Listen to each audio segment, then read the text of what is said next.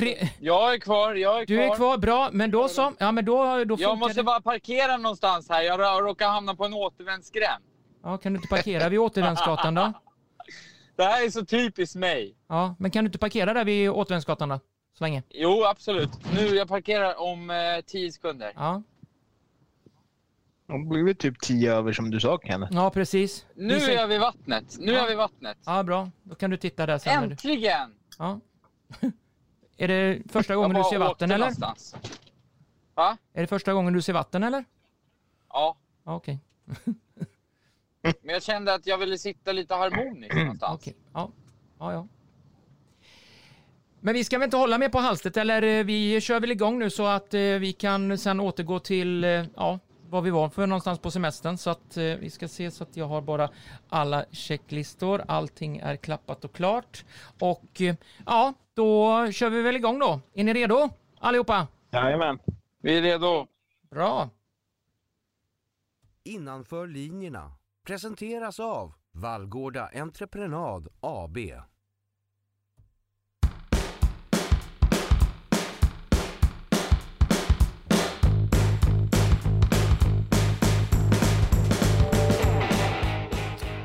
Sådär, då var vi igång. Podd nummer nio innanför linjerna med mig, Kenneth Andersson, som styr den här skutan tillsammans med mina ankaren, ska vi säga, Niklas Edström och Fredrik Andersson. Men vi har en exceptionell eh, expert eh, i podd nummer nio, Johan Rydén, sportreporter, journalist på Borås Tidning. Johan, jag hälsar dig mycket varmt välkommen till den här podden. Ja, precis. Vad, vad kan du om damfotboll, Johan? Numera kan jag rätt mycket. Jag har ju bloggat eh, internationell damfotboll i, i tio år. I början så var det mest landslagsnivå och så, men det har blivit mer och mer nationella serier också. Så damallsvenskan känner jag att jag har bra koll på. Elitettan har jag okej koll på, får man säga. Ja, men det låter bra det. Det låter perfekt där inför poddavsnitt nummer nio. Vi ska snacka ner vårsäsongen och eh, då se vad som händer i framtiden, det vill säga när hösten drar igång. Så häng med oss eh, alla lyssnare då så avslutar vi gingen och sen börjar vi snacka poddavsnitt nummer nio.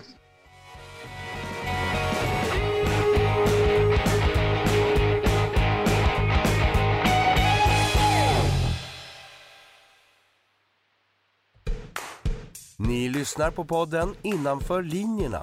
Svensk damfotboll på elitnivå. Just det, svensk damfotboll på elitnivå är det. Innanför linjerna, podden är inne i sitt nionde avsnitt. Och Fredrik och Niklas, ni hänger med fortfarande. Och då frågar jag er först och främst, hur har veckan varit? Veckan har varit bra.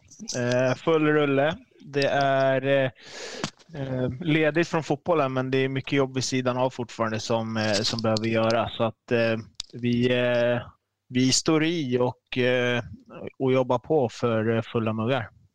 Fredrik då, hur har din vecka varit?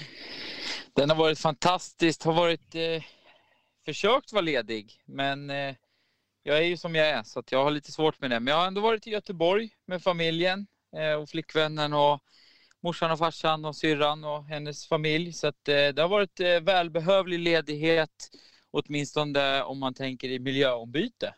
Ja, vad bra, härligt. Mm. Ja, Mm. och eh, då vill jag också passa på och hälsa våran gäst välkommen. Han ska vara med i hela det här avsnittet för vi ska snacka ner eh, vårsäsongen av både Obus damallsvenskan och Elitettan eh, och och lite sån här, vi ska plocka lite godbitar ur eh, hela den här vårsäsongen och samtidigt då snacka eh, resumé om den sista omgången, det vill säga omgång 12 i om, Obus damallsvenskan och omgång 13 i Elitettan. Och därför vill jag hälsa mycket varmt välkommen återigen Johan Rydén, BTs ja, spjutreporter på sportredaktionen. Varmt välkommen Johan!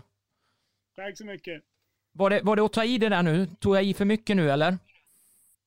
Det lät jättebra tycker jag. Du får kolla med kollegor vad de, vad de tycker. Men, men Ja. jag, tyckte det lät bra. Ja, men det är bra. Det är bra. Du, du har, ju, du har ju en blogg här nu som har hållit på med damfotboll. Hur länge har du bloggat om lyssnarna får veta detta? Ja, jag hade tioårsjubileum nu för eh, tre veckor sedan. Så, att, eh, så det har varit ett tag. Hur började det här? Det började med att jag eh, åkte till eh, VM i Tyskland 2011. Jag var reserv som eh, reporter där för BT, men hon som skulle åkt eh, försvann till Göteborgs-Posten hastigt och lustigt. Så, så jag fick den resan. Och på den tiden hade vi pengar att åka tidigt, så att vi åkte ju, jag var ju med hela mästerskapet från eh, några dagar innan premiären och Sverige gick ju hela vägen till, till bronsmatch. Så att, eh, så att det blev ju en månad i Tyskland där som jag bloggade. Sen eh, la jag ner bloggen eh, för det skulle ju bara vara en VM-blogg men några veckor senare så upptäckte jag att eh, jag tyckte inte att bevakningen av typ Lotta Schelin i, som var i Frankrike då, Caroline Seger var i USA och så vidare, att den var tillräckligt bra. Så att, tänkte jag kanske kunde göra en insats och, och följa och skriva lite om hur det gick för dem. Mm. Och det, I början hade jag inte så många läsare, men det har växt. Och det har blivit bredare och bredare. Hur många läsare har du nu? Det är ju olika, men eh, jag har väl ungefär eh, 1500 sidvisningar en normal dag. När, när det är mästerskap kan jag vara uppe på, på en 5000 kanske. Åh Är det, herregud. eh, eh, typ midsommarafton och julafton kanske jag är nere på en 600-700 någonting. Okej, ja. ja vi, har, vi har lite att jobba med då, vi som gör den här podden då. Vi, vi måste få upp den här lite då. Ja, lycka till! Ja, tack. köra på. Ja, tack. Tio år kanske. Ja, ja, precis. Ja. Men eh, vi, ska väl inte, vi ska väl inte göra saken mer än att vi börjar och snacka omgången som har varit. Eh, vi börjar med Obus damallsvenskan. Eh, jag vet inte Johan, men du kanske har lyssnat på något poddavsnitt här och de här grabbarna Grus, de tippar ju alltid i slutet. Och jag kan väl säga det att, eh, ja, det gick bra i Obus damallsvenskans omgång nummer 12, men sen ska vi väl ta elitettan också. Den gick ju inte sådär jättebra, men vi får väl börja med omgång, omgång 12 i, i Obus damallsvenskan. Eh, och Fredrik får äran att börja här nu. Vad, vad säger du? Vad var det som stack ut mest i den omgången? Eh, alltså egentligen ingen speciell match som stack ut så. Mer än att Djurgården fick någon eh, målchavör där de slänger in tre baljer. Sen var ju det intressant ändå att, att Djurgården har fått igång maskineriet nu efter så många omgångar. Och det är väl det vi har befarat lite, att man behöver ge dem lite tid. De fick in två nya ganska sent och har fått igång det nu, så det är ändå kul. Eh, sen eh, den här matchen som jag fokuserar på, KIF Örebro mot Hammarby, den var ju målrik och väldigt intressant och rolig match att titta på, enligt mig. Ja, Men eh, jag tycker väl inte några resultat egentligen stack ut eh, så. Niklas då? Jag håller med Fredrik. Det är inte, det är inte något resultat som, eh, som sticker ut i, ur mängden så att säga. Men eh, det är väl där med, med att Djurgården lyckas göra tre poäng eller tre mål eh, och man verkar ha hittat någon form av av form. Jag tror att de är, det är väl kanske det laget som, som är mest besviket över att det blir ett OS-uppehåll och, och lite sånt där. Ehm, så att, eh, nej, vi får väl se. Mm. De har några matcher att, eh, att eh, bevisa att formen sitter i sen efter uppehållet. Ja. Johan, du som har god koll på eh, Obus damallsvenskan. Om du tittar på omgång 12, de matcher du har sett, vad, vad tycker du? Är, sticker det ut någonting i mängden eller är det, är det som Fredrik och Niklas säger att nej, det är inget resultat eller något som sticker ut så i, i det hela? I princip så håller jag väl med dem. Det jag var intresserad av på förhand var ju det här Nord nordöstra Skånederbyt. Jag var faktiskt nere, jag brukar göra någon utflykt till Vittsjö per år. Jag tycker det är trevligt. Så jag var på Vittsjö-Kristianstad, men det råkade bli 0-0 så att det var ingen målrik utflykt jag gjorde där. Men, eh, men det var väl eh, ganska talande för den matchen också. Ett resultat Mm. som, som eh, båda lagen kan vara okej nöjda med. Sådär. I övrigt så följde ju omgången ungefär det man kunde förvänta sig. Det var ju den matchen, det var Niklas som pratade om den, var i Örebro som där KIF ju såg ut att kunna sno tre poäng men där Hammarby vände på slutet. Som, den matchen var ju var ju roligast att se, får Mm. jag säga. Mm. Även om jag inte, de som krockade med Vittsjö-matchen har ju inte sett mer än highlights, men Örebro-Hammarby var ju intressant, får man säga. Men, men det här med 0-0, var det en tråkig 0-0-match eller var det en spännande? För det kan ju faktiskt finnas spännande 0-0-matcher också. Det, det var en rätt okej 0-0-match. Eh, Vittsjö har ju faktiskt ett bra publikstöd. Det, nu är man ju inte van vid det, för Nej. det var ju trevlig inramning med en klack som höll igång och sådär. Och derby är ju ändå, det finns ju en laddning i, i derbymatcher som gör att, eh, att även ett 0-0-derby kan vara rätt intressant. Så att, eh, så att nej, jag blir inte uttråkad, det blir jag inte. Nej, Nej det var skönt att höra då. Ehm, och tippningen här nu, nu, nu ska vi gå till det. Det var faktiskt ganska bra. Jag vill ge en, en liten stjärna till Niklas för fem av sex men vad rätt. fan ska Och han du, alltid ja, få ja men för? vänta lite Fred, du får faktiskt en applåd av mig för fyra av sex är jättebra. Tack, tack. Om man, om man tittar på de andra, ja precis. Sådär. Om man tittar de andra resultaten tillbaka i tiden så var det faktiskt ett steg framåt för det när det gällde Ja. tippningen. Men vi, vi, har- vi har ju inte Tyst slutfört med dig. det. Jag Vi ju- jobbar långsamt, Ja. långsamt med att Ja. bli bättre på det här. det.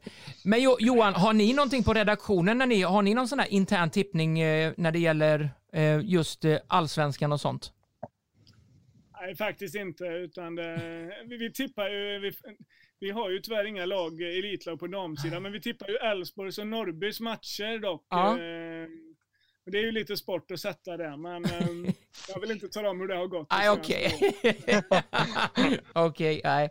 Men vi... Jo, berätta nu. Är, är det du som är den liksom, mest intresserade, men du är eh, sämst på att tippa, om man får säga så?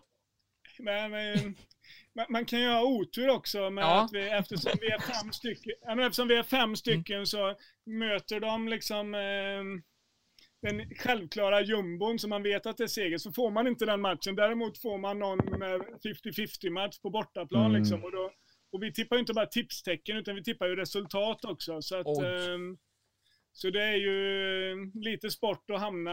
Jag hade en kollega som tippade 2-2 tre matcher i rad för två år sedan och fick rätt på Nej. Han byter aldrig. Han kör 2-2 varje match oavsett motståndare. Jag hade, kan jag tänka mig. Jag hade velat, jag hade velat eh, tippa Elfsborgs eh, damer. Det är alltid seger till Elfsborgs damer. Frågan är bara med hur mycket. Ja, tipstecknet är lätt på de matcherna, så att det, det hade varit en, eh, en bra uppgift. Ja. Ja, det är väl de, de och Malmös damer. Helsingborgs damer går rätt bra för också, va? Men De kan ju inte ha spelat så många matcher i Helsingborg än, va? men de borde ju vara starka. Landskrona Ja. borde vara rätt starka också. Mm. Ja, det, jag tror till och med jag, jag kommenterade faktiskt Landskrona-Helsingborg, för det var ju ett sånt där eh, möte som var faktiskt lite exceptionellt eller historiskt, för de har ju aldrig haft ett damlag här, de här två lagen, så jag fick kommentera det där Helsingborg och Landskrona i deras första match. Så Helsingborg, ja, det, det tågade ju på. Det blev 6-0 till slut till Helsingborg mot Landskrona. Ja, det, det, var, det, var ganska, det var ganska överväntat. De var, de var två, tre nummer bättre, Helsingborg. Så att jag tror ju att de där kommer ju att ta klivet upp ganska snabbt. Men det blir en del ro roliga här, kollisioner här. Mm. Eh, IFK Göteborg, Örgryte, Elfsborg Mm. och Malmö Mm. startar ju samtidigt och snart så borde de ju hamna i ungefär samma serier. Så, att, Mm. eh, så det kan nog bli lite intressanta möten i lägre divisioner här framöver. Mm. Ja, det blir kul att se. Det blir eh, riktigt bra. Jag hoppas att de sänder dem också, att det, Sportexpressen fattar att damfotbollen är på, på framgång nu och, och på uppgång så att de sänder lite fler matcher. Ja, vi får se. Mm. Det är, väl- lokaltidningarna är ju bra på de här lägre divisionerna. Göteborgs-Posten sänder mycket, sänder mycket eh, Blåvitt och, och ÖIS och sådär. Så att, eh, Mm. vi sänder en del Elfsborg. Ja. Men vi, vi gör väl så då, vi har avverkat omgång 12 för Obus damallsvenskan och så tar vi elitettan också. Eh, omgång 13. Här, här ger jag verkligen, nej, här får ni verkligen skärpa till er, både Niklas och Fredrik. Tre respektive två rätt av sju möjliga. Hur är Tre till det vem? Tre till vem? till Niklas? Ah. Ja, Bättre på allt. alltså, alltså, jag vet inte, ni har varit elitettan-tränare. Ni borde kunna lagen bättre och tippa mycket bättre än vad ni gör. Eller? Har jag fel, Fredrik?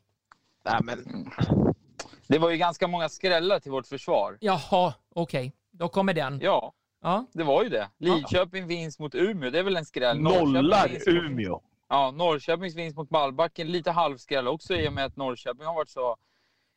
Ja, som de har varit. Jitex vinst mot Uppsala. Också skräll. Brommapojkarnas vinst mot Alingsås. Borta på naturgräs, också lite halvskräll. Så att, nej, Ja. tyst med dig Kenneth. Okej, ja ja. ja, ja. Men, vad, vad säger Johan? Är, är det något, har, har du tittat på omgångarna och kikat lite resultat? Tycker du det är något skräll där? Jag var ju på plats på en. Jag var faktiskt på Åbyvallen och såg Jitex mot Uppsala där. Ja. Jag var ju där för att se Uppsala om de var redo för damallsvenskan, men det var ju... ja, det- Den får man nog säga att det var en skräll. Det var Jitex... Mm. Eh, det hade jag inte koll på innan, men det vet jag ju nu att Jitex är ju, har ju tagit alla sina poäng på hemmaplan. De är ju odugliga på bortaplan, men... Eh, Ja. men eh, var ju faktiskt riktigt, riktigt bra. Framförallt som de fick sin målvakt skadad och hade en utespelare i mål från 71 minuten och ändå lyckades hålla undan. Mm. Det är häftigt faktiskt. Jättestarkt verkligen. Det var för övrigt en jäkligt bra match. Jag ibland kan jag tycka att de här... eh, När man ser mest damallsvenskan så eh, kan man bli lite besviken på elitettan-matcherna. Mm. Liksom, trots att man inte borde det, för det är ändå en divisionsskillnad. Men Mm. jag tyckte det var väldigt hög kvalitet faktiskt. Mm. Kul att se. Ett, ett eh, litet där med Jitex där, det var faktiskt att eh, Karin Tornfalk, hon som är tränare, vi, jag vet att eh, kommentatorn som skulle kommentera, hon ville ha lite information där och då skrev hon bara, nej men jag, jag har just fött en bebis så att du får ta kontakt med någon annan. Så att hon har tydligen blivit mamma nyligen här, Karin Tornfalk som var tränare. Tornfalk. Kajsa, förlåt!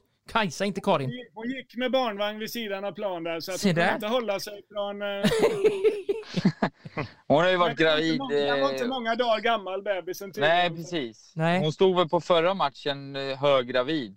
Man Ja, trodde den skulle ploppa ur där. ja, ja. Ambulansen, Ja, ambulansen stod redo utanför. ja arenan. men typ. ja. All cred Ja. till henne för att många, många andra de slutar ju, de tar ju liksom ledigt från jobbet så Mm. i slutet och hon körde ju på och det är ju strångt. Ja, ja men absolut. Eh, men Verkligen. fanns det någonting annat i, resultatsväg? Det, det var väl inget att, att orda om med, i resultatsväg där att Moren går och nollar Borgeby på hemmaplan, till exempel 5-0.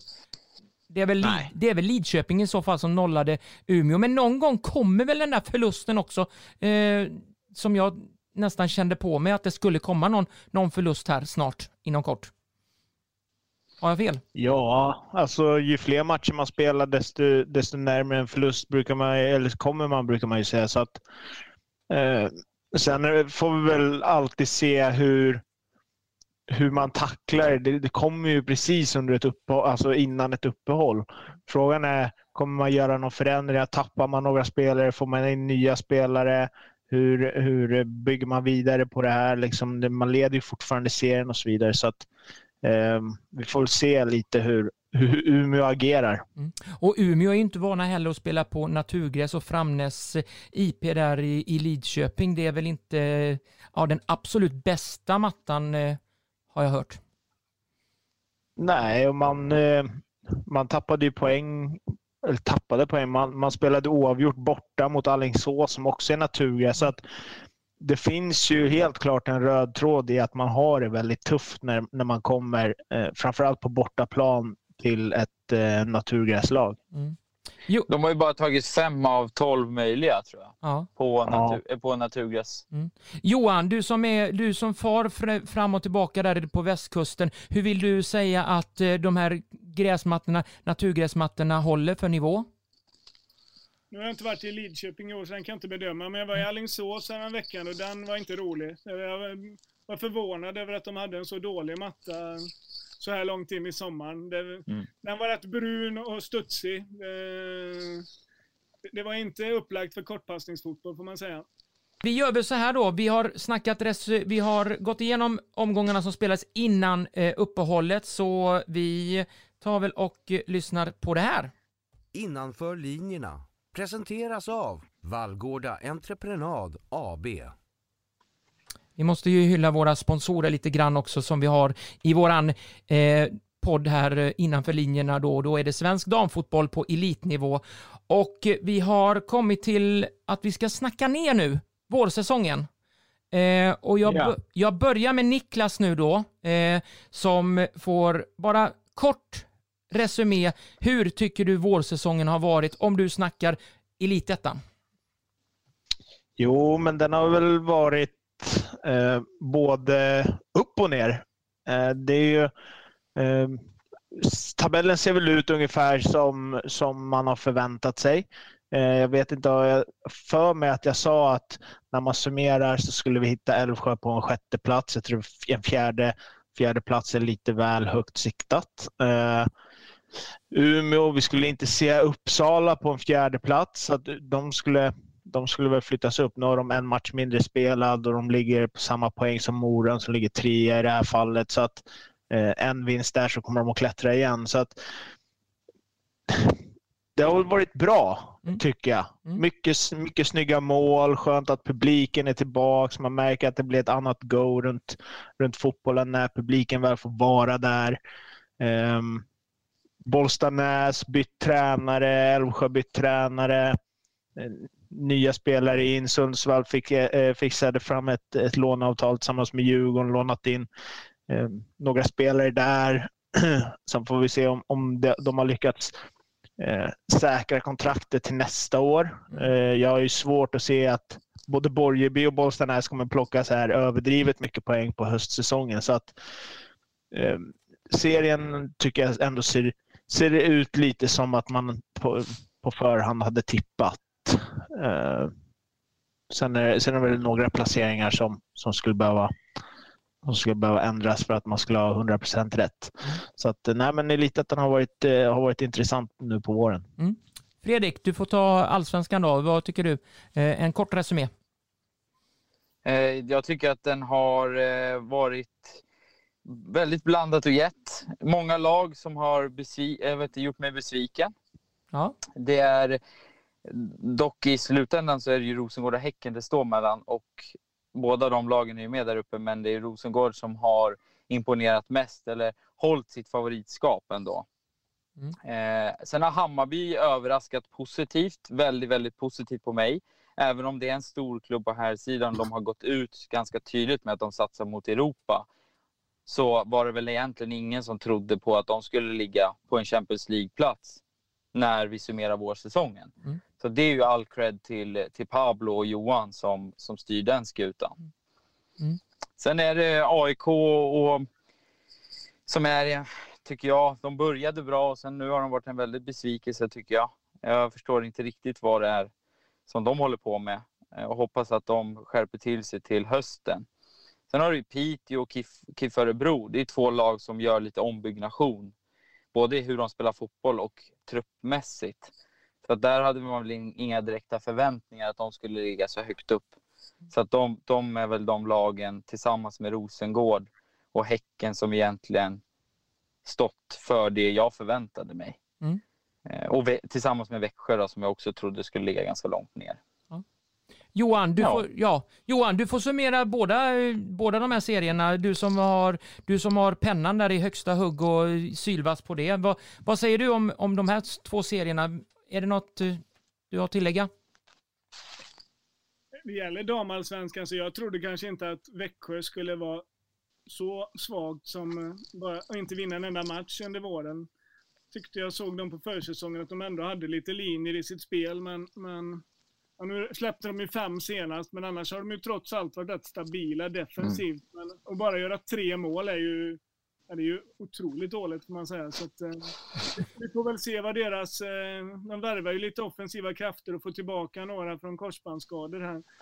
Um, det är ju trots allt med den stabiliteten två segrar sen man är kapp AIK. Så att, um, att i, damallsvenskan kanske jag inte tror att bottenstriden är avgjord. I elitettan däremot, om vi börjar underifrån, så ja. ser det ju oerhört mörkt ut för, uh, för Borgeby och för för Bollstanäs. Mm. De släpper in mycket mål båda lagen. Och Borgeby har ju inte heller lyckats att vinna en enda match. Medan Sundsvall, som känns som räddningsplankan eventuellt, har ju ett försvarsspel som är stabilt och utgår från det och kommer nog kunna kämpa till sig lite poäng till. Så, så ehm, bottenstriden känns med elitettan kan vara i princip avgjord. Däremot toppen i elitettan är ju helt otrolig. Det är mycket jämnare än vad jag trodde i princip kan man väl säga att tio lag har chansen att, att gå upp. Eh, de här tre, Alingsås, Malmö och Jitex, är ju en bit efter, men får man med tanke på att alla andra lag vinner, eller liksom vinner mot varandra inbördes, så, eller om de börjar kryssa, så går det ju om man kommer in i en vinststreak och avancerar rätt rejält. Så det blir hyperintressant. Mm. Eh, känslan är väl att Umeå tar hem det, men sen eh, är jag inte avundsjuk på er som ska tippa alla matcherna i höst. Nej. Men...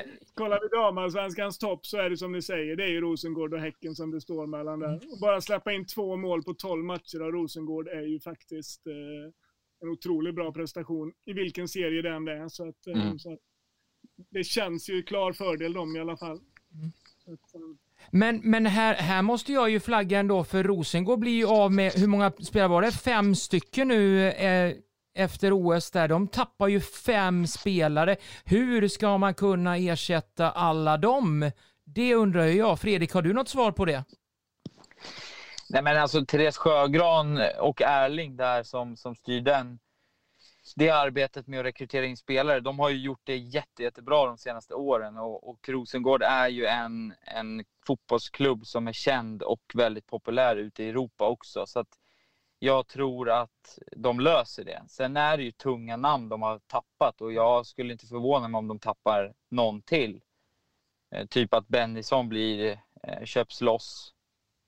Så att då blir det ju tufft såklart. Men jag utan att veta i detaljer vad de har fått för pengar så är jag övertygad om att Sjögran har nog begärt en och annan summa för de spelarna som de har löst från kontrakt. Så att de har nog en del pengar och eh, att ta in en till exempel Loretto Kulashi, det är inte ett dåligt eh, nyförvärv. Så att de löser nog det där.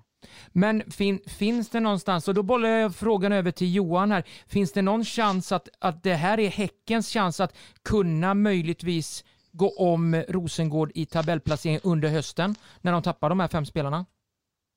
Jag vet inte om det blir fem, men visst det är tunga namn de tappar och, och bygga om laget om man nu behöver göra det lite. Det, det brukar ju alltid kosta lite, men känslan är ändå att Häcken har varit eh, lite mer instabilt under våren. Så att mm.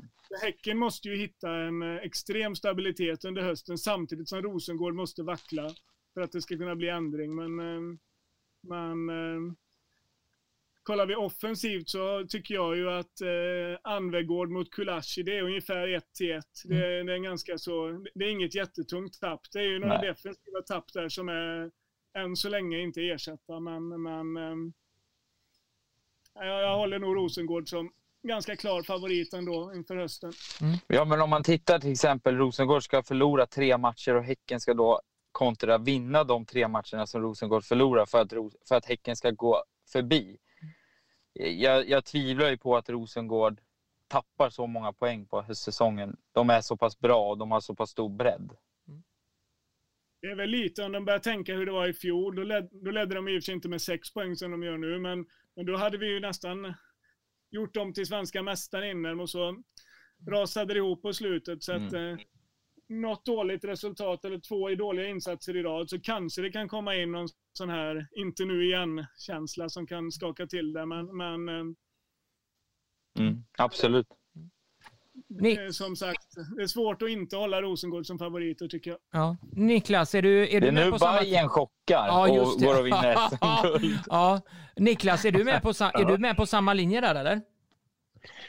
Ja, alltså det visst, man tappar, man tappar ett par spelare, men jag tror ändå som, som de är inne på att man har en så pass stor bredd och man har ändå en så pass stabil grund att stå på. Så att, att tappa eller att Rosengård ska förlora tre matcher och Häcken ska vinna de tre, eh, ta ikapp de tre matcherna, det tror jag är, är ett väldigt långskott. Eh, det, eh, jag tror inte att det, det kommer att ske. Utan eh, jag tror att Rosengård är, är eh, vinnare utav damallsvenskan när vi, när vi summerar sen i slutet.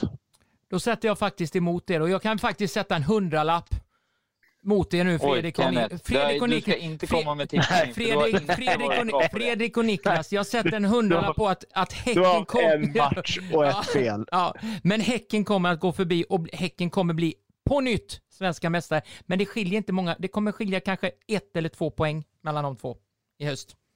Kenneth. Ja. Ska jag förklara, ska jag förklara så, att, så att även tittarna förstår hur, Mm. hur dålig du är på att tippa? Ja. Ja, det kan- lyssnarna, ja, förlåt. Det är att om du skulle tippa topptipset på Svenska Spel så skulle du kunna lägga en helgardering och ändå ha fel.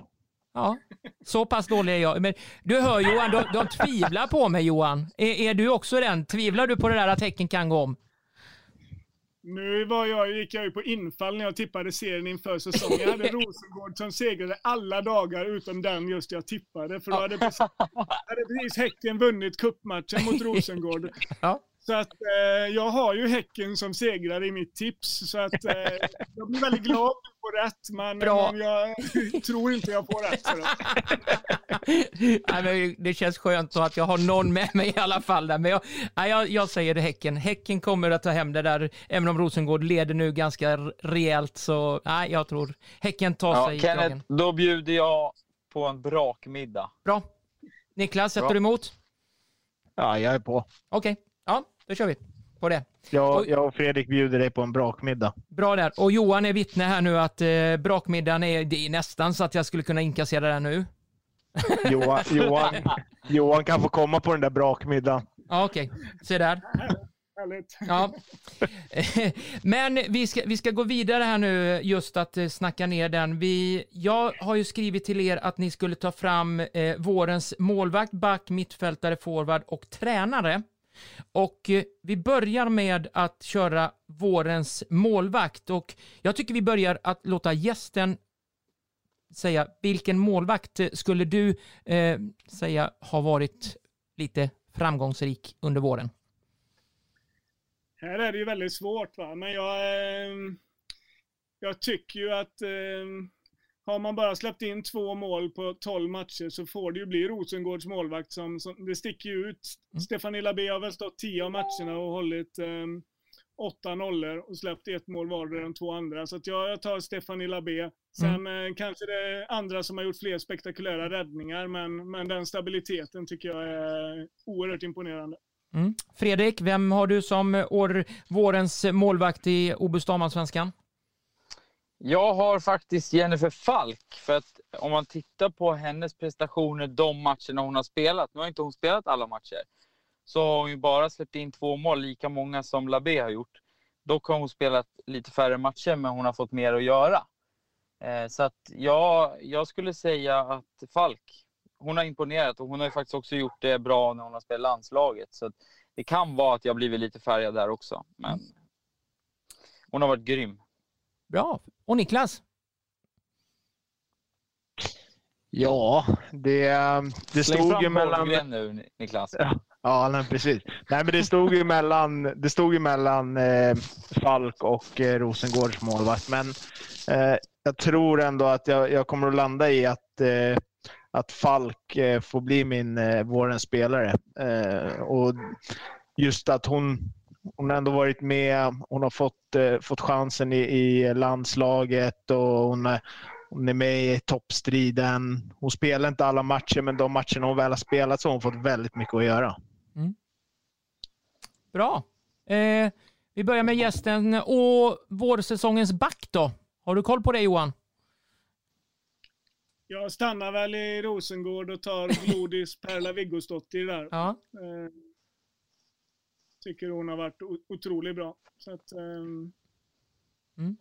ja, det, jag vet inte om jag, jag ska motivera det mer, men hon är ju jättestabil i närkampsspelet.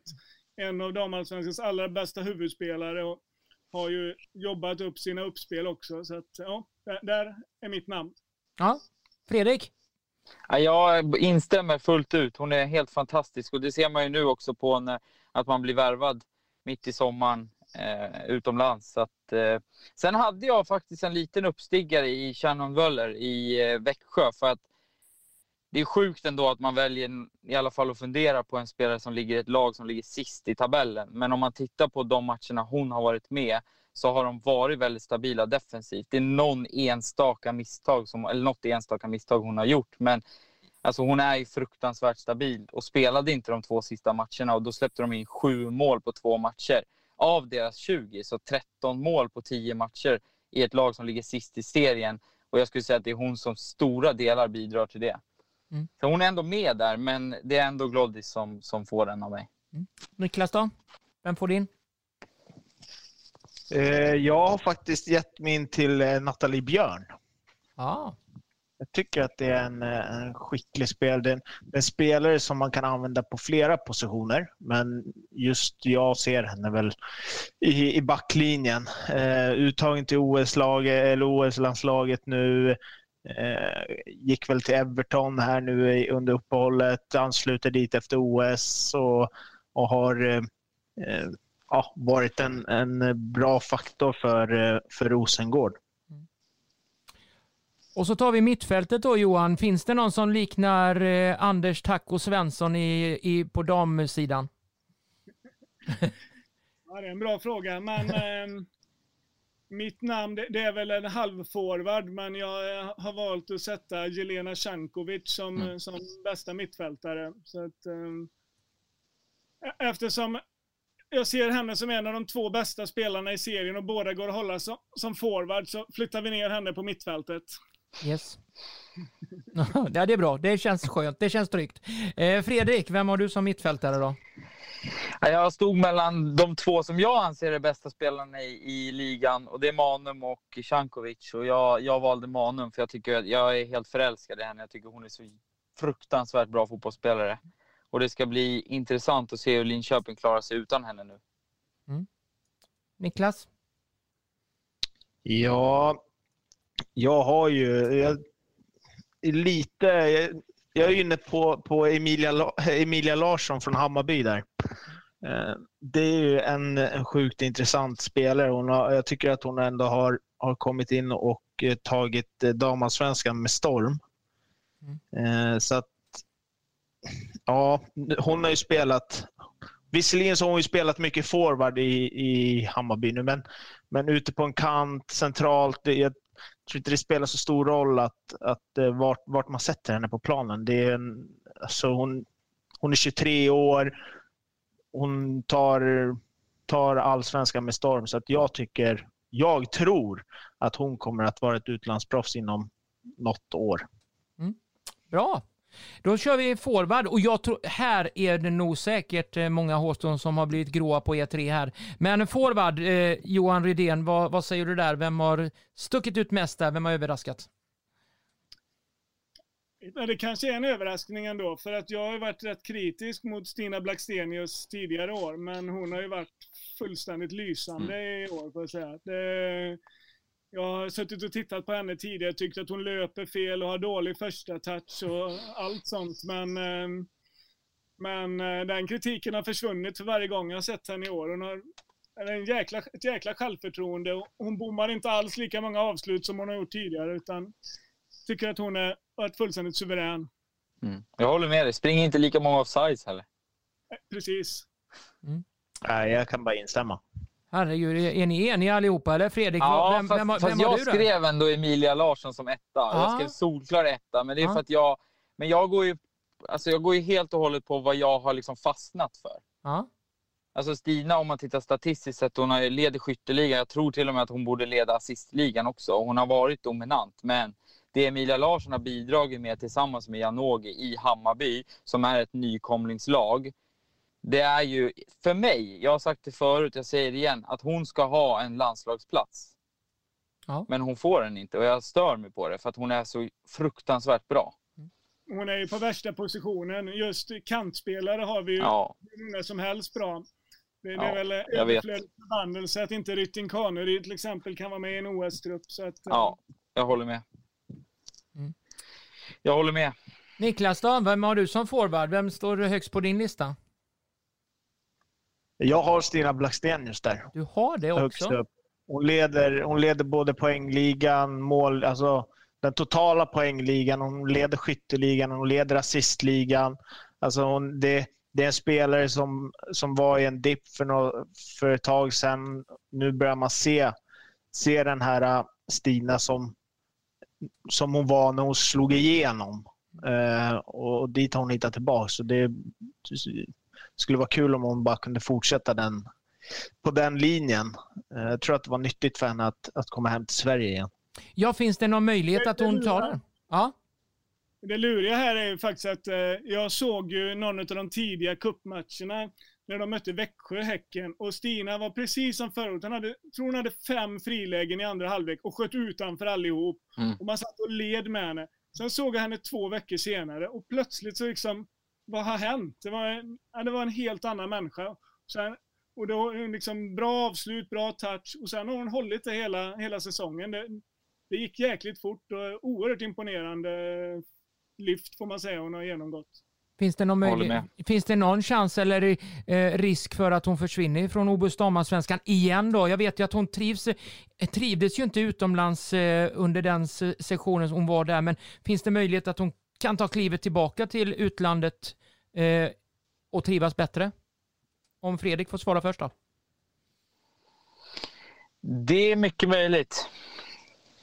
Jag eh, tvivlar på det dock nu, i alla fall närmsta två, tre åren. För att jag tror man trivs väldigt bra här och känner att man har landat i det och fått igång sitt självförtroende. Och jag vet också att, eh, att hon är väldigt mån om tryggheten. Så att jag, jag, tror att, jag tror att hon blir kvar i alla fall något år. Mm.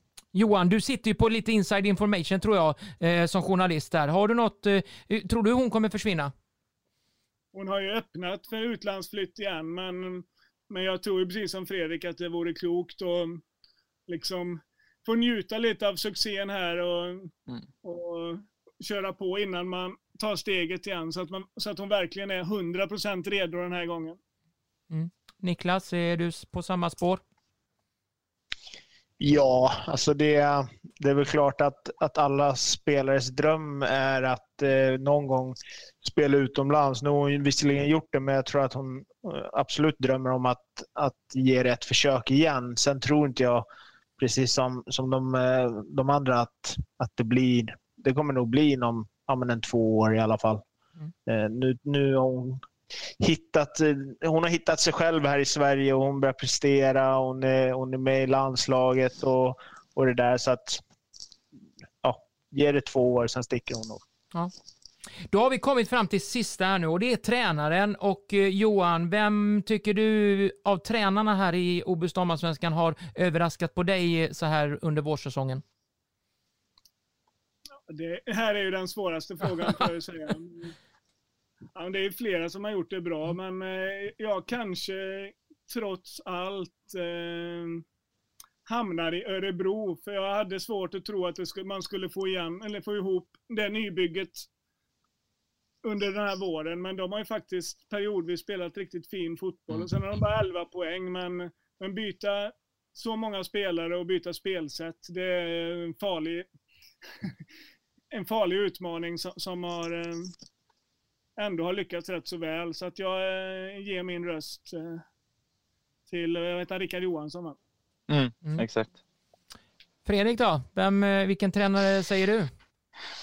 Nej, alltså jag, jag håller med delvis. För att jag, nu när jag hör motiveringen och så här så tycker jag att den är intressant. Och jag har ju varit inne på det i stort sett hela tiden att jag älskar ju KIF Örebro.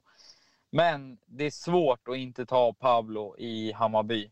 Mm. Att ligga trea med ny, nykomlingar. Trots att då, nu har de ju extremt budget och de har ju sagt att de är väldigt offensiva och går för Europa. Men jag tycker, alltså, det, så som de spelar, de blir bara bättre och bättre enligt mig. Och, nej, jag, jag gillar honom, så att jag skulle, han får min röst. Det, det, känns också som att han trivs bättre att träna damer, för, för ett par år sedan så tränade han ju IK Frej tillsammans med Janne mm. Mian och fick då gå efter ett x antal, ja, efter höstsäsongen där för att inte ha presterat. Så han verkar trivas bättre eh, med damlag. Har jag fel? Ja, det, det, ja alltså, men jag, jag har inte pratat med honom om det, men det verkar vara så, ja.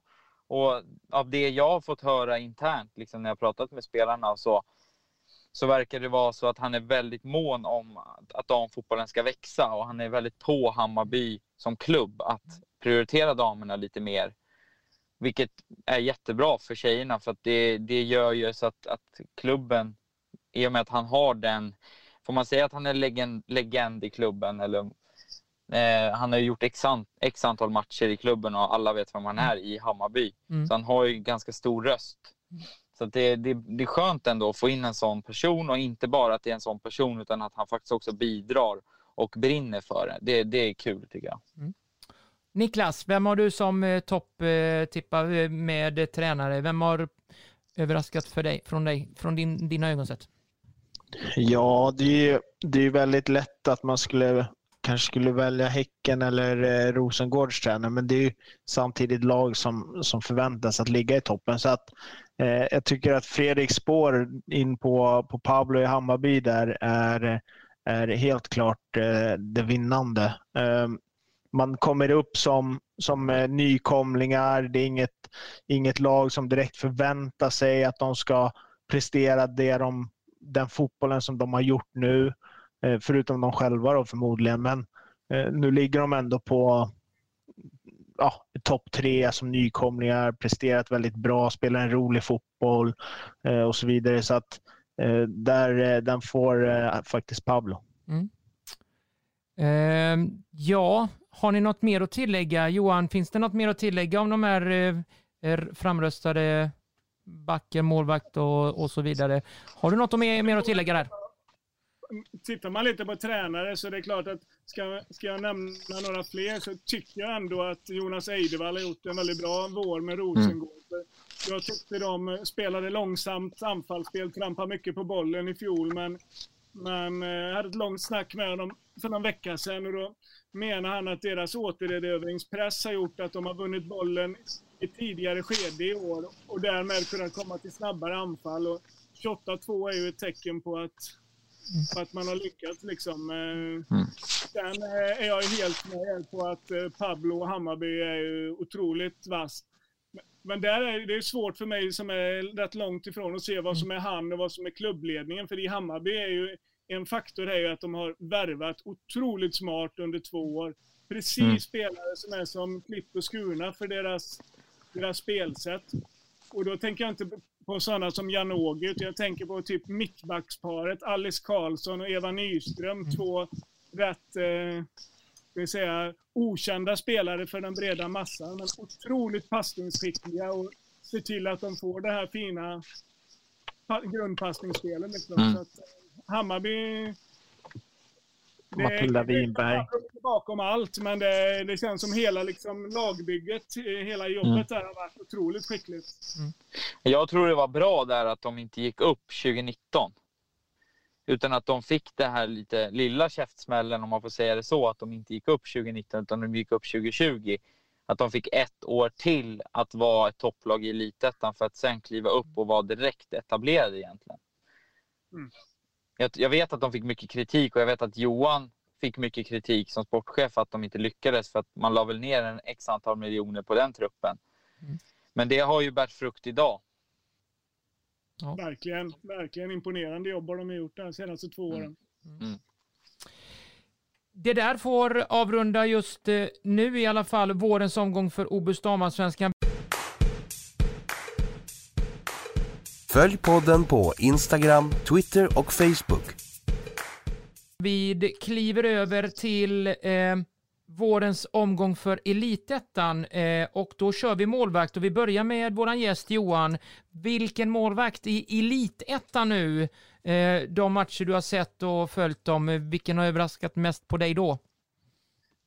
Det ska ju sägas direkt att jag har ju betydligt mycket bättre koll på damallsvenskan än jag har på ja. elitettan. Men en målvakt som, eh, som eh, jag tyckte såg stabil ut när jag såg henne på plats, det var IFK Kalmars eh, Aubrey Corder. Mm. Hon har ju dessutom bara släppt in nio mål. De gör inte speciellt mycket mål i IFK Kalmar, men det känns ju som att försvarsspelet och inte minst målvakten är en orsak till att de är över strecket nu. Fredrik då? Vem har imponerat på dig mest då, målvakt? Imponerat och imponerat. Ja, jag har ju vetat vad hon har jag, vet, jag har ju vetat vad hon har suttit på för kompetens och kvalitet tidigare. Men yes. alltså Forsgren i Älvsjö är ju, ja, enligt mig, Elitettans bästa målvakt. Ja, det sa du inför också när jag intervjuade dig också. Men då, ja. tittade, då tittade jag på försäsongsmatcherna där och det, det hade ju inte varit så lysande det. Jag hade bara Nej, jag kommer trillat, ihåg att du trillade i mål. det på, jag Ja. satt på tåget till Borgby och du Ja. tyckte jag var dum i huvudet. Vad fan snackar du om? Ja, du hade ni, ni hade ju förlorat med 6-7 mål alltså i, i Ja. varje försäsongsmatch. Men, han sa det, Ja, det men här du är bara... vet inte vad vi gjorde på Nej. försäsongen. Nej. Vi, vi var väldigt nedtränade. Ja, Okej, ja. Ja. Niklas då, vem, vem, vilken målvakt sticker ut eh, från din position då? Nej, men det är ju, det är ju Älvsjös Caroline Forsgren. Eh, framförallt när man, eh, när man väl har jobbat runt den och ser hur, hur pass eh, dels professionell men också den här viljan med att alltid vilja utvecklas och sen eh, när man väl kollar i, i seriespelet här, hon ligger på nio insläppta mål i, i ett Älvsjö som, som ligger sexa. Eh, hon är hon är Älvsjös stabilitet. Mm. Och jag skulle bli förvånad om det inte är någon allsvensk klubb. Jag tror till och med att det finns allsvenska klubbar som sitter och, och dividerar om henne redan nu. Men jag skulle vara förvånad om hon är kvar i Elitettan nästa år.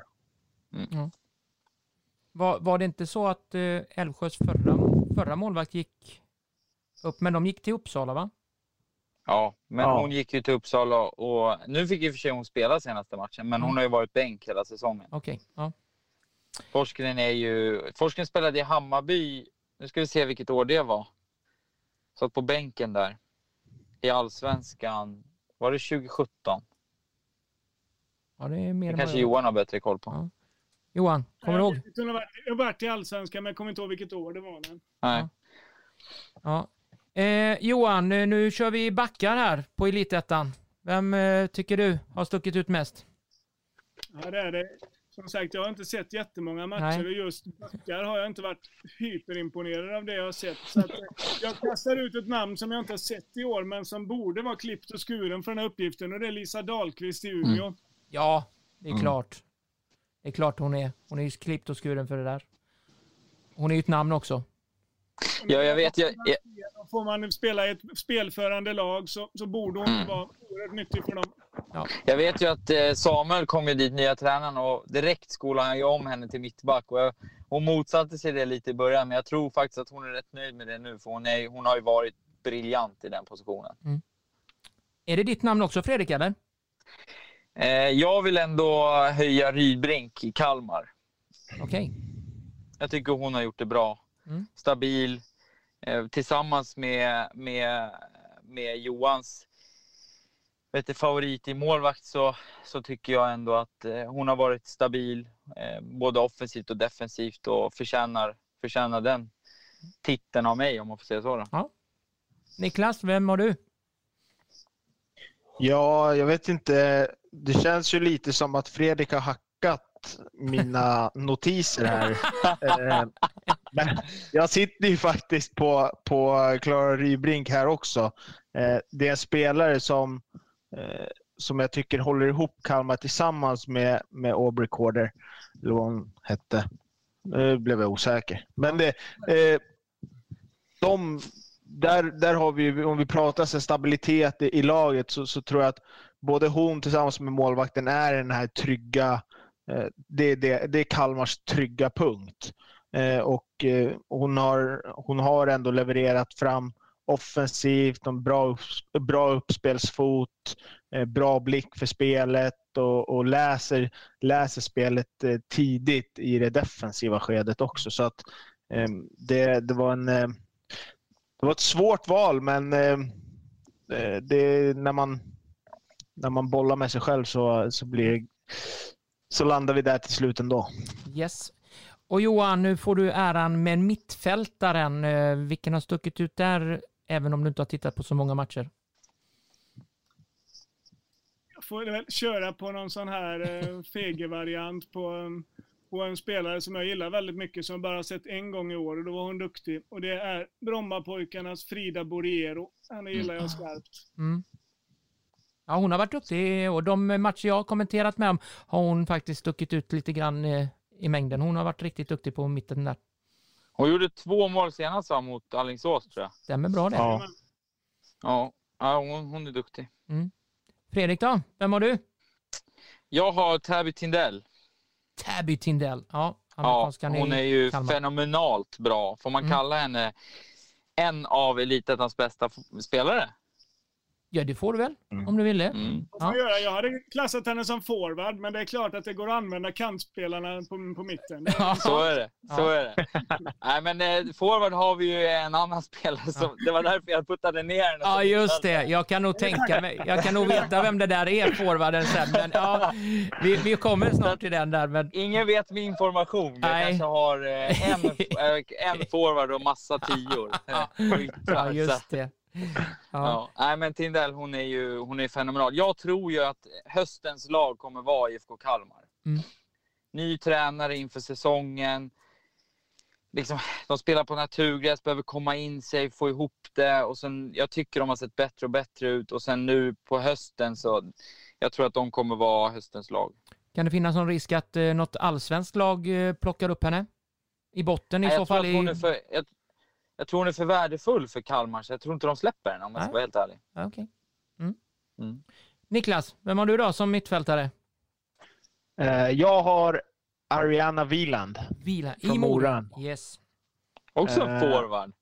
Ja, ja. men, men- eh, jag måste knuffa ner henne. Jag använder den som tia. Eh, det är stark spelare, stark på huvudet. Hon har blick för spelet, bra, alltså, eh, bra fötter och jag tycker att hon besitter kvaliteter som, som, som gör henne till en, eh, till en toppspelare i Elitettan. Eh, så att eh, hon, hon går helt klart in där. Mm. Då kommer vi till forward Johan. Har du kollen här på forwarders? Du, ni blandar ju och ger här lite, men Johan, du har ju varit punktlig och hållit dig till forward respektive mittfältare. Så vem ger du mest cred för i forwards position? Forward har ju faktiskt ett gäng att välja mellan, där Ja. Tindell var en. Men eh, jag var länge inne på att jag skulle ta det här enkla, fega varianten med henne i Honkanen. Men, men jag eh, känner att vi måste ha någon som representerar den unga nya generationen som faktiskt har slagit rätt så väl både i damallsvenskan och elitettan. Så att jag plockar Lisa Björk som en otroligt stor Mm. positiv överraskning och eh, vass forward. Mm. Mm. Kanonbra val faktiskt. Verkligen. Jag håller med. Ja. Men jag väljer Ja. inte henne. Nej, vem väljer du då Fredrik? Men vem tar du då? Nej, jag, tar jag, du jag, kollegan kör på till det fega te- kortet, Honkanen. Nej, men-. Okej, jag, hade Ja. jag hade trott att du skulle ta Tabby Tindells eh, polare. Asperoth. Asperoth. Ja, är hon inte Ja. forward, eller? Också intressant. Jo, hon är duktig, men alltså Honkanen är ju en hel Ja. klass för sig. Ja. Alltså Umeås offensiv med Björk och Honkanen och hela gänget, de är ju brutalt bra. Frågan är om... Honkanen är ju, alltså det, det som är för Lisa Björk, det är ju att hon är ung. Det som är för Honkanen är ju bara att hon är helt jävla fenomenal. Så att, eh, ja, nej, hon är etta för mig. Jag som har sett dem bara ett par gånger, min känsla Honkanen är liksom den här, hon rullar in bollen, sista Mm. står på rätt ställe, hon nickar in dem. Liksom, bara enkel touch, medan Lisa Björk känns som att hon gör lite mer av förarbetet också. Eh, är Mm, det fel ja. eller? Nej, du... Nej, alltså du har rätt. Ja. Men Honkanen, alltså om man tittar på, om man bara följer henne i en match, liksom, att man bara tittar på henne så mycket som möjligt, så ser man bara hennes rörelsemönster, hur hon öppnar upp ytor för exempelvis Lisa Björk. Och för de andra spelarna, det är ju, hon har ju en fotbollskunskap. Nu känner inte jag henne eller så, men, men av det jag har fått när jag har pratat med Samuel och så som tränare där så sitter ju hon tillsammans med Lisa Dahlqvist på fotbollskompetens som är på en extremt hög nivå. Ja, Så att hon, hon står ju rätt. Ja, det var roligt att se henne på plats. För det var, för att ta jämförelse med Cankovic i damallsvenskan där, så har jag också varit kritisk mot henne att hon kladdar för mycket på bollen. Men när jag väl satt och tittade på henne mot Häcken i seriefinalen, så det tog ju inte många minuter innan man var hänförd över hur jäkla Ja. smart hon var. och Liksom, vilket röremönster, så, rörelsemönster hon hade, vilka touchar liksom. Så att, Mm. så att, Nej, men det är, så, det är ju så, så att det är sjukt kul att se sådär. Man börjar titta på spelare och man verkligen går in på en och en och, och följer så, så stora delar man kan när man sitter hemma och tittar eller om man är på plats och tittar. Det är fascinerande att se ja, spelarnas arbete utan boll. Liksom. Hur, hur bra nivå det är på vissa spelare. Verkligen. Niklas då, vem har du som forward? Ja, nej men jag står ju faktiskt mellan, mellan bägge två. Jag tror att det är både Henna och Lisa Björk. Det är, det är två namn som dansar, dansar kraftigt hos eh, de damallsvenska klubbarnas läppar just nu. Eh, sen tror inte jag att Umeå eh, släpper dem den här säsongen, men kanske ja, fram till nästa säsong. Så beroende på lite, om Umeå går upp, ja, men då kanske de två stannar. Går de, sjabblar de bort det på, på något vänster så, så sticker nog båda de två till, till eh, högsta serien. Så att det var ett svårt val, men eh, man ska inte frångå att Henna leder eh, skytteligan ganska kraftigt. Och eh, som forward så handlar det om att göra mål. Så att mm. eh, det får landa hos Honkanen. Då gör det det. Jag tycker det är synd att de inte följer, alltså de, de inte för statistik på assist, assister ja. i Elitettan. Mm. Ja. De är ju inte så bra på det, för den stämmer ju inte. I allsvenskan och damallsvenskan har de ju börjat med det på senare tid, där det börjat stämma mer och mer. Men det är mm. tråkigt, för det hade varit intressant att se. Nu sitter man ju inte och för statistik på varje spelare i Elitettan. Men det hade varit kul att se hur många assister har Honkanen gjort, hur många assister har Lisa Björk gjort och så vidare och så vidare. För att liksom få en helhetsbild statistiskt sett på varje spelare. Mm. Det handlar väl också om, om en kostnadsfråga, vem som ska sitta där och räkna dem där. Ja, men vill man att damfotbollen ska Det kan väl, liksom det kan väl du mer, som kommenterar göra? ska jag dra ett streck för varje gång assist? Ja, ja precis. Ja. Det, det hade varit... Jag vill bara lägga till det i domarens block. Liksom. Ja. Så besvärligt kan det ju inte vara, för de har ju en som för målskyttar och, ja. och varningar och byten. Liksom. Den borde kunna lägga på assisten också, tycker man. Ja, jag håller med. Absolut, absolut, det borde man kunna göra. Så. Ja. Så att, eh, vi har kommit fram till sista nu då, Elitettan, och då är det tränare som gäller. Johan, har du koll på tränarna i Elitettan? Jag har rätt dålig koll på tränarna i Elitettan. ja. Men de lagen som har överraskat ja. stort på mig, det är ju naturligtvis Lidköping och Älvsjö som ja. var i botten båda förra året och som nu är med i kampen i, toppen. Så att... Um, så att um... Du pratar ju med Älvsjös tidigare tränare här, det vet du va? Jag vet detta. Ja.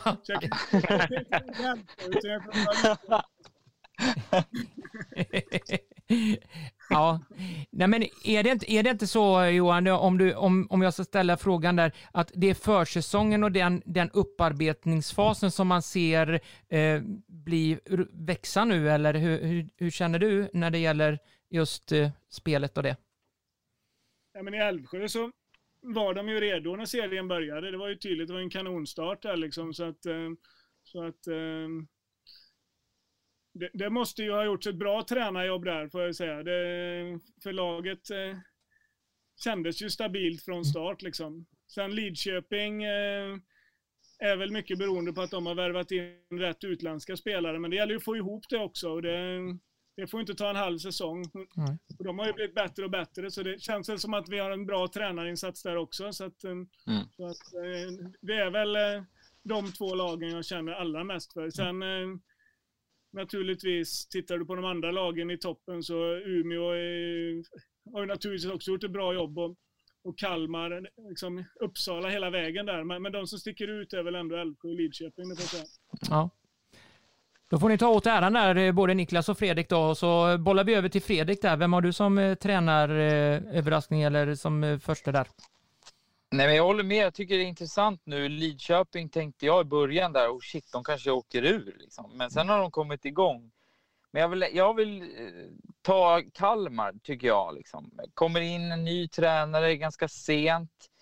Eh, varit stökig i sista delen på förra säsongen när tränaren fick gå innan sista matchen. Och så tar man in en ny tränare, man bygger lite trupp och så. Och att han ändå fått ihop ett nytt spel och ett intressant spel på så kort tid, det, det tycker jag är bra. Och det, även om Kalmar tippade att vara där uppe så är det ändå att, att släppa in nio mål och vara väldigt, väldigt stabila och ändå ligga tvåa på 19 gjorda på 13 matcher. Det är ändå liksom, då är de effektiva. Så att jag, jag skulle säga Kalmars tränare. Mm. Niklas? Kenneth. Ja, du. nu kommer den. Nu kommer bomben. Niklas, ja. vem är... Jag, jag har ju faktiskt valt min eh, käre kollega Fredrik. Ta åt dig äran nu Fredrik. Det är, jag menar, man, man lägger upp en försäsong och man planerar ut efter det. Man lyfter Älvsjö som är ett rejält bottenlag från 2020 till att vara ett topplag 2021.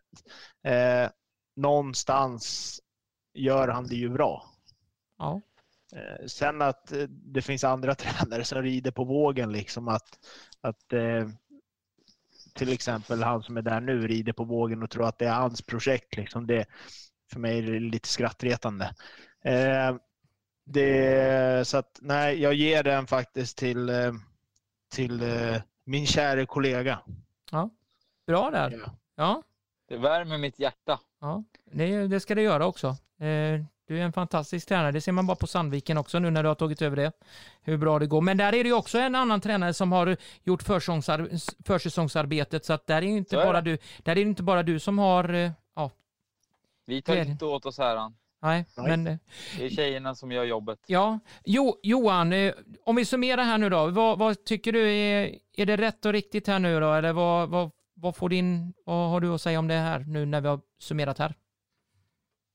Som sagt så är mitt kunnande om elitettan är ju lite sämre får man säga. Men, men eh, jag tycker det har låtit klokt det mesta här. Det får man säga. Ja, men det är bra. En, en liten intressant spaning där. Jag var ju och kollade på Kalmar och då mötte de Borgeby av alla lag. Och det Ja. blev bara 2-1 i den matchen. Mm. Och jag eh, kände också att Kalmar var oerhört stabilt defensivt. Men eh, tyckte att de var, hade väldigt långa avstånd mellan sig i offensiven. Att det var svårt för dem att kombinera och det gjorde att de skapade alldeles för lite målchanser i, i öppet spel. Så jag var lite skeptisk till om de skulle hänga med verkligen i det här. Men, eh, Mm. men den tyngden de har och, och en sån spelare som Tindell kanske gör att de ändå kommer att klara sig här i höst. Mm. Innanför linjerna. Podden som uppmärksammar svensk damfotboll på elitnivå. Vi går till eh, vilket lag eller vilka lag har överraskat på er på ett positivt sätt? Vi börjar med gästen Johan, om du får börja med Obus damallsvenskan. Ja, men då eh, är det väl Hammarby naturligtvis. Jag tippar dem i och för sig högt upp, men, eh, men eh, att de skulle ligga trea är väl, är väl en stor överraskning, det får man säga. Sen var jag inne på att, att Örebro ändå har gjort det så pass stabilt är en överraskning. Eh, det var positiva överraskningar vi pratade om, eller? Jajamän, det, det var korrekt.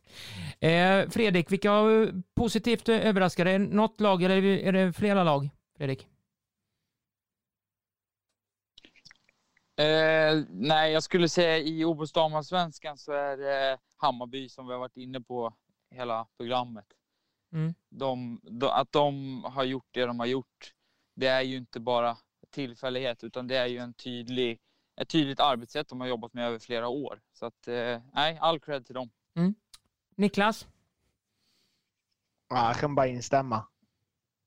Det är, Det finns inte så mycket mer att eh, lägga till faktiskt. det är Hammarby för hela slanten och lite Ki, ki, ki för Örebro.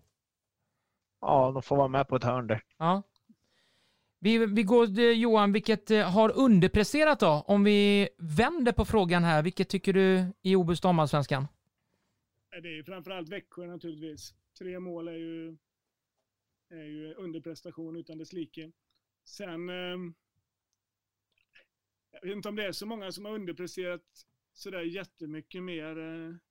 Piteå ligger ju i botten, men det kunde man ju förvänta sig med de lag, förändringar i lagbygget som de gjorde.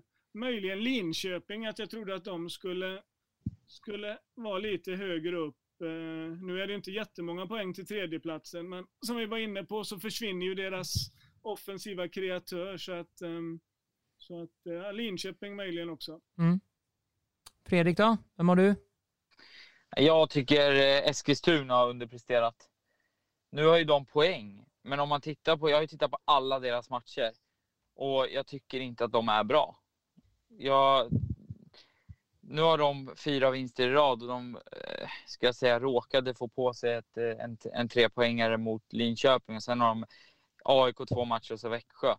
Det är uddamålssegrar och det är fyra nollor och det är jättebra gjort men om man tittar prestationmässigt, eh, alltså prestationen så är det inte bra.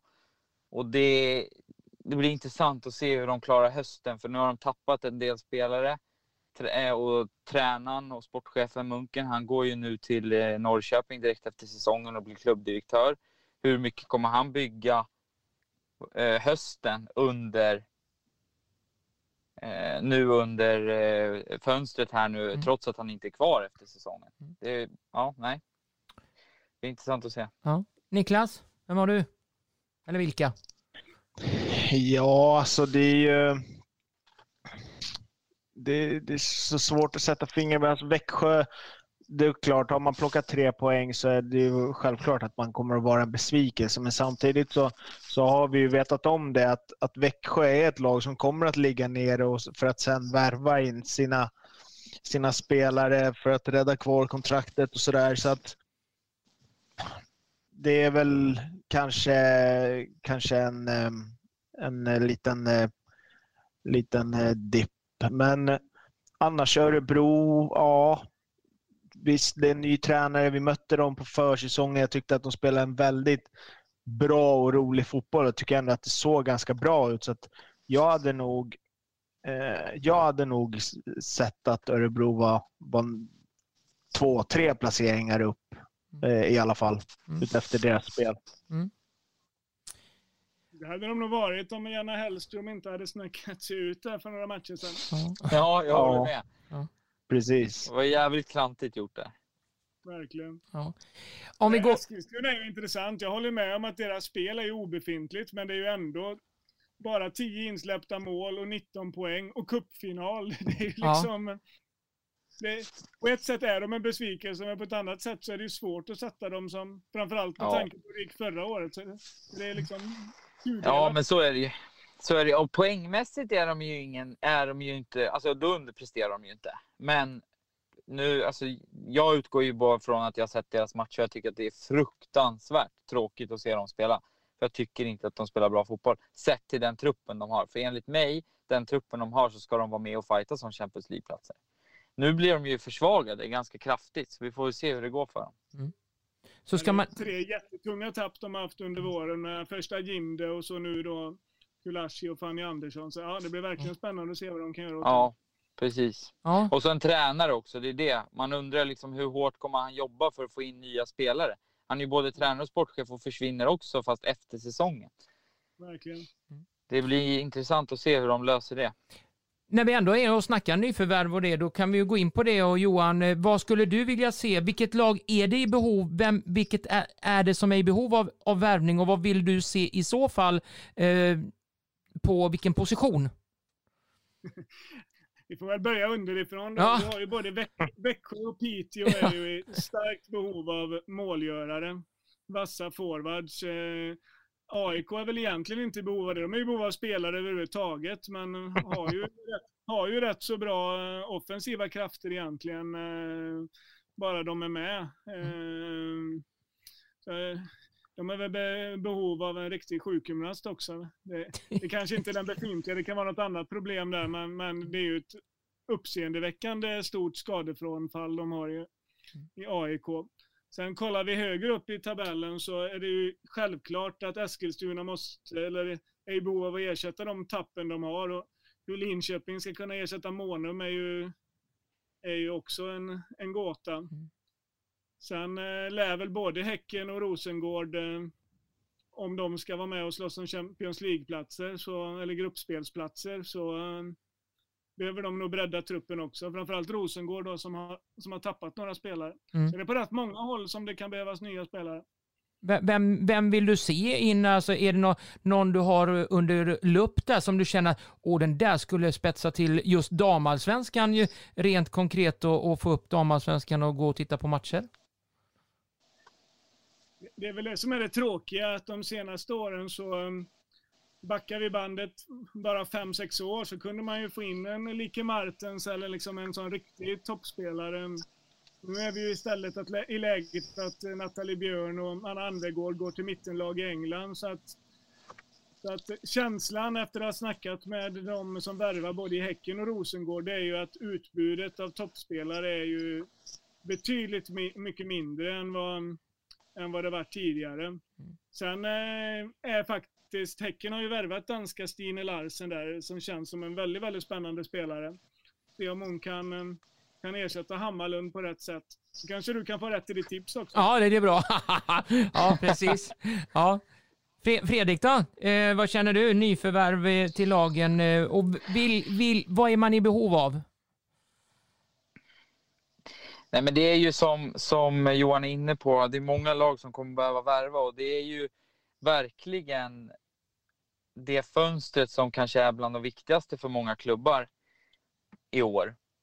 Eh, på, på tidigare år, alltså det viktigaste på, på flera år. Då. I och med att det bara är ett lag som åker ur så är det viktigt för de lagen där nere att verkligen se till att värva. Framförallt för Växjö att värva in nu. De har gjort det i flera år i rad. De har värvat egentligen ett kontrakt under sommaren. Hur gör de det nu? Det ska bli intressant att följa. Mm. Rosengård tappar många spelare. De, det ryktades om att Emilia Larsson är på väg dit. Har de råd? Kommer Hammarby släppa henne? Och vad kostar hon? Vi har Julia Karlenäs, blir intressant att se om hon hamnar tillbaka i Dobos damallsvenskan. Eller om hon har förlängt eller hur det blir med henne där i Spanien. Eh, Hanna Bennison har varit mycket rykten. Säljs hon? Vilken summa? Kan det bli en rekordförsäljning? Eller håller de kvar henne? Det, det, är mycket som kan hända det här fönstret och det ska bli intressant för det är nog, ja, som sagt, det är det viktigaste fönstret för många. Och då blir det intressant att se vem som har bäst scouting och vem som har störst pengar på sig. Ja, det är, det är korrekt det. Niklas, mm. vad, vad, vill du se? Vad vill du se och vilken ja, nyförvärv och sånt? Vad behöver de? Ja, alltså det finns ju Växjö till exempel, där, där behöver du värva. AIK kan väl behöva värva någon enstaka, Piteå behöver värva. Örebro tror jag inte behöver värva speciellt mycket utan de behöver mer se till att allting sitter. Sen är det såklart att, att något tillskott här eller där, det, det skadar ju aldrig. Eh, Eskilstuna som de har varit inne på behöver, behöver täcka upp de, de platser som de blir av med nu. Rosengård behöver kanske fylla på med någon spelare eller bredda för ett, för ett eventuellt eh, Champions League-gruppspel. Eh, häcken, eh, lite samma där. Nu har man inte tappat så här. Man har väl kanske inte tappat någon i stort sett någon från Häcken. Eh, men att man har, man har förstärkt.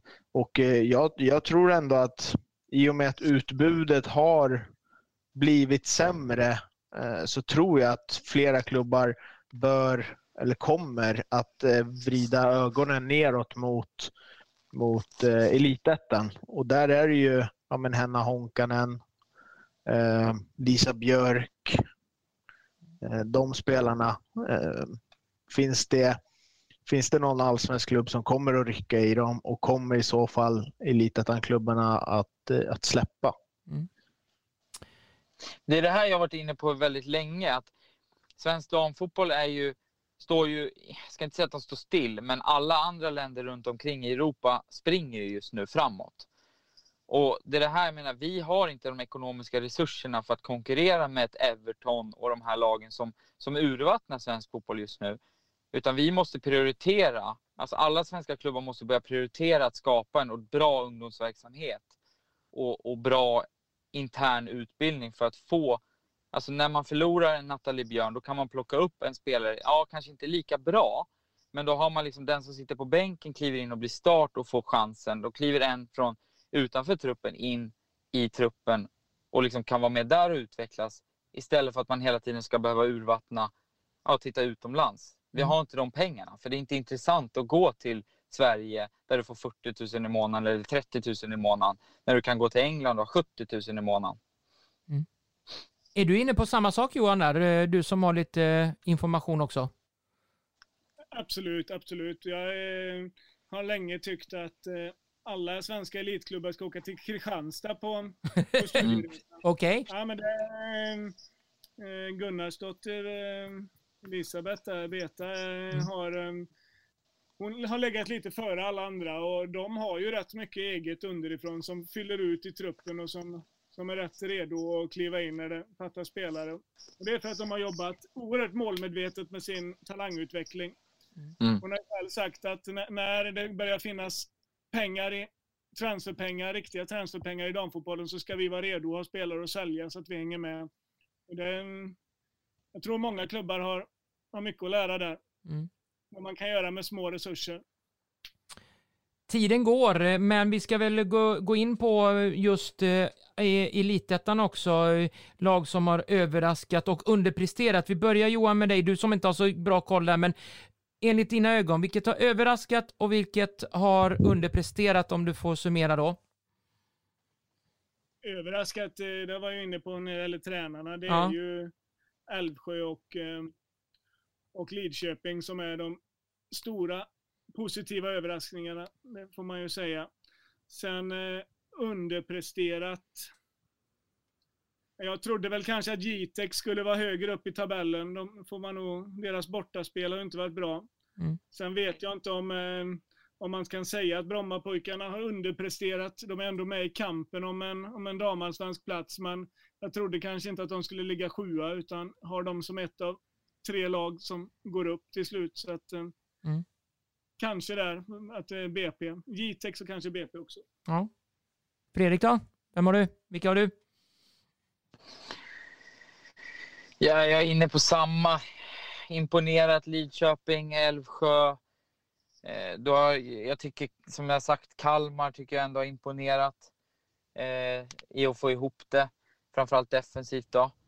Eh, tittar man på vilka som har underpresterat så är det ja, jag är inne på det också. Lidköp, eller Jitex. Jag tycker Mallbacken har underpresterat också. När jag tittat på dem så har det väl liksom inte riktigt funnits någon tydlig idé för, för hur de ska få ihop det. Mm. Men Jitex framför allt. Men det är som sagt, det, det är svårt år två. Jag pratade om det förut också, att år två i en ny serie är nästan alltid den svåraste. För år ett, då kan du jobba med motivationen och att du är ny, nykomling, hungrig, du har inget att förlora. År två, då är du typ etablerad. Då blir det liksom lite svårare. Så det är väl det de ställs inför nu. Och det ska bli intressant att se hur de löser hösten. Men mm. Det är väl de ja. som sticker ut så. Niklas, vilka sticker ut eh, överraskat och vilka har underpresterat i Elitettan? Ja, alltså jag tycker ju jag tycker att Kalmar har överraskat lite. Eh, nu, nu har ju de varit topptippade topptippade innan. Men, men att eh, få en ny tränare från 20, alltså inför den här säsongen, man har fått in lite förstärkningar, man tappade väl någon enstaka spelare och sådär. Så tycker jag ändå att de har överraskat i, eh, i den här vår, vårsäsongen. Eh, och att man, man avslutar våren som på en andra plats, tre poäng bakom ettan. Eh, 10 plus i målskillnad det är någonting gör man ju som är väldigt, väldigt bra i Kalmar. Så att där, de tycker jag är en överraskning. Mm. Eh, sen skulle jag ändå trycka lite på att eh, ja, vårens flopp, eller vad man ska kalla det, är väl ändå eh, får ses som, B, eh, som BP. Eh, jag tycker att man har en bra trupp. Eh, tränaren har varit där en, en längre period nu. Eh, och eh, man har förutsättningarna för att kunna vara med i toppstriden. Nu är det ju visserligen inte så långt därifrån. Men jag hade förväntat mig att man är hack i häl på trean i alla fall när man summerar. Eh, nu är det fem poäng upp. Och det har, ju, det har ju knackat nu under vårsäsongen så frågan är, får man in någonting nu under hösten eller lyckas man arbeta ihop allting under hösten eh, så kanske man kan vara med och fightas. Men eh, på en sjunde plats, det, ja, mitten i tabellen. Johan, vilket lag kommer öppna pengabörsen här nu då och värva nu i Elitettan tror du? Ja, vilka har pengar? Ja, precis. Ja. Den stora frågan ja. efter de här corona säsongerna. men, men, eh, Kalmar har väl haft en bra ekonomi eh, så att eh, de känns väl som att de kan stadga upp laget ytterligare. Sen, sen vet jag inte hur det ser ut ekonomiskt i övrigt men, men BP kanske har några kronor att mm. satsa också. Ja. Fred, Fredrik då, ja. vem, vem, vem, tror ja, du är? Jag tror att Bollstanäs kommer eh, värva ganska kraftigt. Och det, det, säger han faktiskt med inside information här tror jag. Det, det var ett leende på läpparna när du såg det du. Ja. Eller? Ja. Sen vet du fan, sen vet du fan om det är att öppna pengapåsen. För att det är Nej. inte så många eliteta klubbar som har pengar. Men Nej. Du vet, de ligger i Stockholm. Det har varit lite rörigt i, i Älvsjö. Eh, du har andra Stockholmsklubbar som är i division 1, väldigt många division 1-klubbar i Stockholm som, är, som har väldigt bra spelare. Mm. Som de skulle kunna förstärka med. Så att många som du vet sökt plugg nu och vill flytta till Stockholm från andra orter som skulle kunna tänka sig att komma dit och höja nivån där. De är i desperation just nu för att få spelare, tror jag, för att det har gått så dåligt. Niklas, eh, är, du inne på samma spår där att Bollstanäs ska, ska locka dit dem eller vad, vad säger du? Ja, alltså någonting behöver ju ske. Nu har man ju gjort, av, nu har man ju gjort sig av med, med tränaren och strax dessförinnan så avgick assisterande tränaren. Så att någon spelare eller ett par spelare behöver man nog förstärka upp truppen med om man ska ge det en ärlig chans att faktiskt gå ikapp Sundsvall eh, för att klara sig kvar. Eh, sen tror jag inte att man lyckas. Däremot så, eh, så vet jag eller att risk, eller chanserna finns att få spelare från Stockholm. Det är många Stockholmsklubbar som eh, ja, men Fredrik är inne på det. Det har varit rörigt i Älvsjö. De, eh, de har, Älvsjö kommer förmodligen att tappa ett, ett par spelare. Eh, sen om, om de går till Bollstanäs eller vart de går, det får, får vi se helt Mm. enkelt. Hörni, vi måste ju prata också om eh, sju dagar, eller åtta dagar, det vill säga 10.30 så på Ainomat Motostadion, om jag uttalar detta rätt nu. Jag vet inte, Johan, du måste... Kan du den här stadion där i, i Tokyo? Nej, jag har varit där, men jag kan inte uttala Nej. det. Inte språk. Nej, men det, då sparkas det igång. 10.30 så sparkar eh, damlandslaget igång mot USA. Eh, hur går det för våra damtjejer där nere, tror du? Ja, det är den stora frågan. Det är ju bättre chans att ta medalj får man ju inte så ofta när både Frankrike och Tyskland är borta från mästerskapet exempelvis. Att, ehm, bara 12 lag och tre borde kunna gå vidare ur gruppen. Så att ehm, vidare ur gruppen, det känner jag att det ska, ska vårt lag klara. Men, men sen är det ju lotteri. Sverige slog ju USA och Brasilien eh, lite turligt i förra OS. Eh, nu är vi betydligt bättre, men har man en dålig dag i kvartsfinalen så är man ju väck. Va? Så att, så att, ehm, det är oerhört svårt att, att sia om vad- hur det kommer att gå. Mm. Men ska jag vara lite sådär eh, negativ så har ju Sverige lyckats i ungefär varannat mästerskap eh, senaste tioårsperioden. Och eftersom det gick rätt bra senast så kanske det stoppar vid kvartsfinal den här gången. Aj då. Ja. Fredrik, vad tror du då? Hur går det för våra dam, damlandslag där i Tokyo? Jag eh, är väldigt tudelad. Mm. Jag, eh, alltså de har ju väldigt, väldigt bra möjligheter och chanser att gå väldigt långt. Och jag tror ju, eller jag vill tro, eller jag vill tro, men jag tror att det kan vara sista gången man har en sån bra chans att faktiskt ta medalj i ett OS. Mm. I och med att det är så svårt att ta sig till ett OS. Och man vet inte om de ökar antalet lag från Europa och andra världsdelar. Men det är svårt att ta sig dit i och med att europeiska fotbollen bara blir bättre och bättre.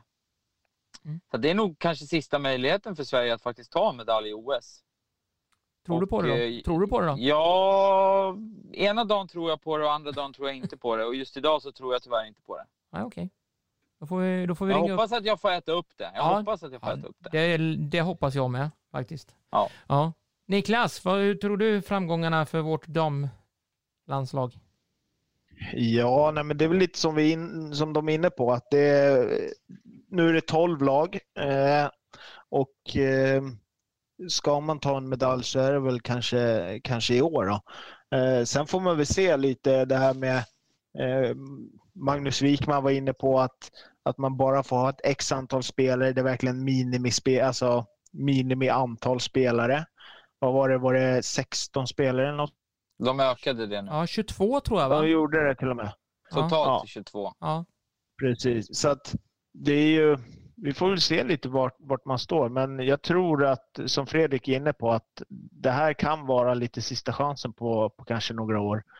Eh, sen kommer man att behöva föryngra, förnya eh, och det, där är vi tyvärr efter de andra länderna, att eh, både förnya och föryngra. Vi, vi lever kvar på de här eh, lite äldre spelarna som, som sen slutar och ska det skolas in helt nytt.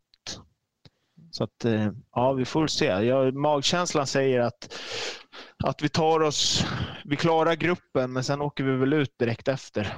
Mm. Lite, som, eh, lite som herrarna. Ja, men... faktor här som jag, är lite orsaken till att jag är lite negativ, det är ju Ja. hur lottningen har sett ut. Och det är ju att Sverige möter ju USA i första matchen. Mm. Det är en ganska uppenbar risk att det är en förlust. För Blixten står sällan ner flera gånger på samma ställe och eh, USA är, känns oerhört starkt nu. Mm. Det innebär ju att eh, man kan inte vila spelare varken mot Australien eller Nya Zeeland utan eh, hade man ha- haft en omvänd lottning som vi hade i VM senast med USA i sista gruppsmatchen så var man ju så i princip klar att man kunde sätta första elvan på bänken och lufta lite andra spelare. Men nu är det match var tredje dag och känslan är att Sverige kommer att få gå på det absolut bästa de kan varje match. Och då, eh, det lag som klarar av att vila i någon match i, i gruppspelet kommer att ha jättefördel när vi kommer fram till Mm. kvart semifinal. Ja. Fan, Jo. Fredrik, är det du som är ute och åker moppe eller? Jaha. Ja, det är nog det är nog Bengt, 79, som är ute och testar sin EPA från eh, 20-talet. Ja, se där ja. ja. Men Johan, vad ska du göra nu då? Vad, vad finns det på din agenda nu framöver? Är det bloggande på damfotbollsgrejer när de eh, tar sig an nu i Tokyo eller vad, vad händer? Så är det. Jag har semester från jobbet här några veckor till så att det blir fokus på OS när det väl drar igång här i nästa vecka. Okej, ja. Ja, det låter intressant. Då ska vi följa din blogg där. Och har du www-adressen så säger vi dem till lyssnarna. Kan du den eh, i huvudet? Ja, det är damfotboll.blogg det går det att slå in så, så kommer man rätt. Blogg med ett G. Så blir det bra. Då kommer man dit eh, och då får man läsa Johans härliga tankar och eh, kanske lite kritiska och lite rosor också eh, mot svensk damfotboll. Det hoppas vi verkligen att det har vi att njuta av framöver. Men jag vill bara göra så här att jag sätter igång det här lite. För nu har vi hållit på i drygt en och en halv timme snackat ner eh, Obus damallsvenskan och Elitettans vårsäsong. Vi har snackat eh, värvningar och, och vårsäsongens målvakt och dylikt. Och eh, Johan Rydén som har varit vår gäst, jag tackar för så oerhört att du kunde ta dig tid och vara med i podden. Ja, men det var kul. Vi får höra av er igen. Ja, Det gör vi superkul. det, var, det gör vi definitivt. Eh, som sagt var, eh, när det nalkas mot eh, att vi summerar höstsäsongen också, då får du gärna vara med och summera den och komma med dina både ris och ros när det gäller damfotboll på elitnivå. Tack så mycket. Det var kul att vara med som sagt. Men grabbar, vi har väl inte mer att säga utan vi säger väl tack och hej och eh, ha en trevlig semester. Och vi glöm inte, in på Instagram, vi har en tävling där, där kan ni vinna tusen spänn från Intersport presentkort, bland annat. In på Instagram, läs vad ni ska göra och så önskar vi er en trevlig semester och en skön sommar. Så hörs vi varje vecka, kanske inte med ett fullspäckat podd, men en liten poddvariant i alla fall kommer det bli varje vecka ändå. Jajamän. Yes, tack och på återseende. Hej då grabbar! Hej då, hej då.